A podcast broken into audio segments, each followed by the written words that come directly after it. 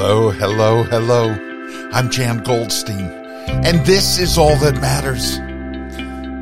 This episode is coming to you on September 11th, 2023. It is a time, of course, that reverberates no matter where you were on this earth if you were alive and old enough to recognize what was happening in New York City and in Washington and in Pennsylvania as airplanes took off and crashed, the stamp of evil on a day 22 years ago. Day that, yes, will live in infamy and that impacted the world, drew the world together in, in a way that it had not found common humanity in a long time. And it seems so perverse that it takes tragedy to bring people together, but we know that has been the human experience. Wherever tragedy takes place in the world, and we are drawn together in grief. Well, on September 11th, 2001, poet, journalist, and activist Kevin Powell had just spoken at an event in Syracuse, New York. And he had planned to fly back to his home in Brooklyn until a friend had called him with news about the Twin Towers. Basically, at that point, it was the Twin Towers were on fire. At that moment, I was prepared to go teach a group of young people. And that morning would turn into visiting every classroom in a school of children from kindergarten through high school and explaining or trying to make some kind of sense, some kind of explanation of which there was no explanation. Just to be there with children, with young people who were forever changed that day, as was much of the world and much of the way we have lived ever since has been with lessons from that day. It has been with bitter and painful memories of that day, but it has also been with an evolution of spirit that we can make a difference, that we can use tragedy and turn that poison into a power that can help us deepen and elevate our lives. Each one of us will go through painful times in our lives. And it is what we do, how we meet that moment, and how we come out of that moment that makes a difference, that imbues our existence with a meaning that goes beyond the day to day. And each of us meets that moment as we will, but hopefully informed by other moments, such as September 11th, in which we as humanity were challenged and stood to face this apparition of evil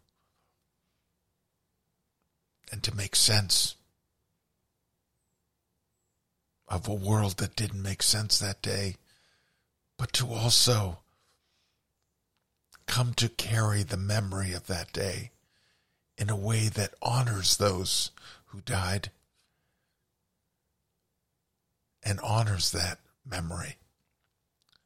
Like millions throughout the world watching events unfold on television that day, Kevin Powell, he came to understand that what he was witnessing was a coordinated attack And when all of us, when that sunk in for all of us, it was just, what?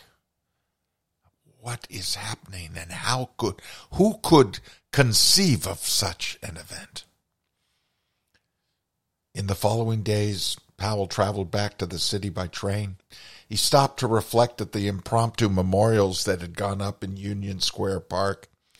And that November, he wrote a poem, September 11th, it was called simply, which evoked the confounded horror of witnessing attacks that gave way to a cautious hopefulness inspired by the selfless response of first responders. A sense, really, of common humanity. And I thought to honor that day, to honor and to memorialize it and to make sense of it and to bring meaning to it, I would share that poem on this episode of All That Matters. September 11th, a poem by Kevin Powell. Might it be, as my mother said to me on this ugly, sinful day, that the world is on its last go round? Hijacked wild birds strip the sky of its innocent morning breath. Steel towers crumple like playing cards on an uneven metal table. Unrehearsed screams we dare not hear leap from windows into the open, bottomless palms of God. I cannot stand to watch life reduce itself to powdery dust and soot, lathering the devil's inflamed mouth. But I am fixated on the television anyhow. Is this what slavery was like? Is this what the Holocaust was like? Is this what famine is like? Is this what war is like? Is this how you felt, dear mother, when King and the two Kennedys were killed? I want to stitch up the sky, deny humans the right to fly, cry until my tears have washed hatred from the mildewed underarms of history. And I want to say to the firemen, ah, yes, the firemen, your husband, your father, your brother, your uncle, your friend, thank you for speeding to the end of your time, and thank you for showing us that courage is a soul so unselfish it would scale a collapsing building to liberate a stranger even as your blood relatives wonder if you are alive. From the remains of this madness, I detect a heartbeat called life.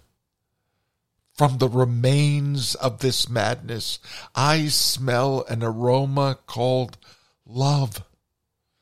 From the remains of this madness, I embrace a body called humanity. From the remains of this madness, I construct a dream called hope. From the remains of this madness, I will ride the wings of the deceased into the clouds, scribble their names on the sun, erect a memorial to the moon, chant the blues for New York City, then resurrect a world where a newborn rose will jut through the broken concrete.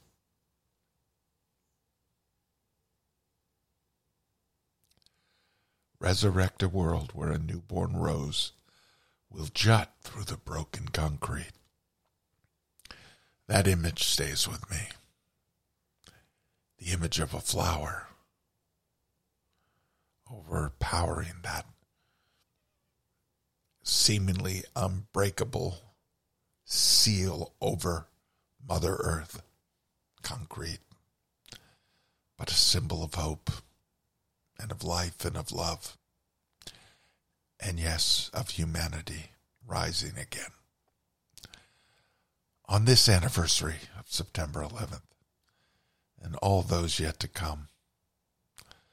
Let us be bound together in the memory of that awful, terrifying day. But let us be imbued with the triumph of spirit represented by all those who fought the fire, who ran into the danger, first responders, the firemen and women, police, medical personnel.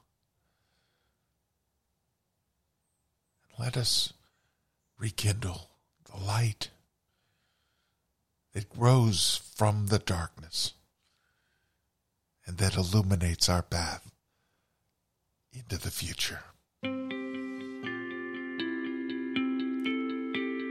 When we remember, we remind ourselves of the past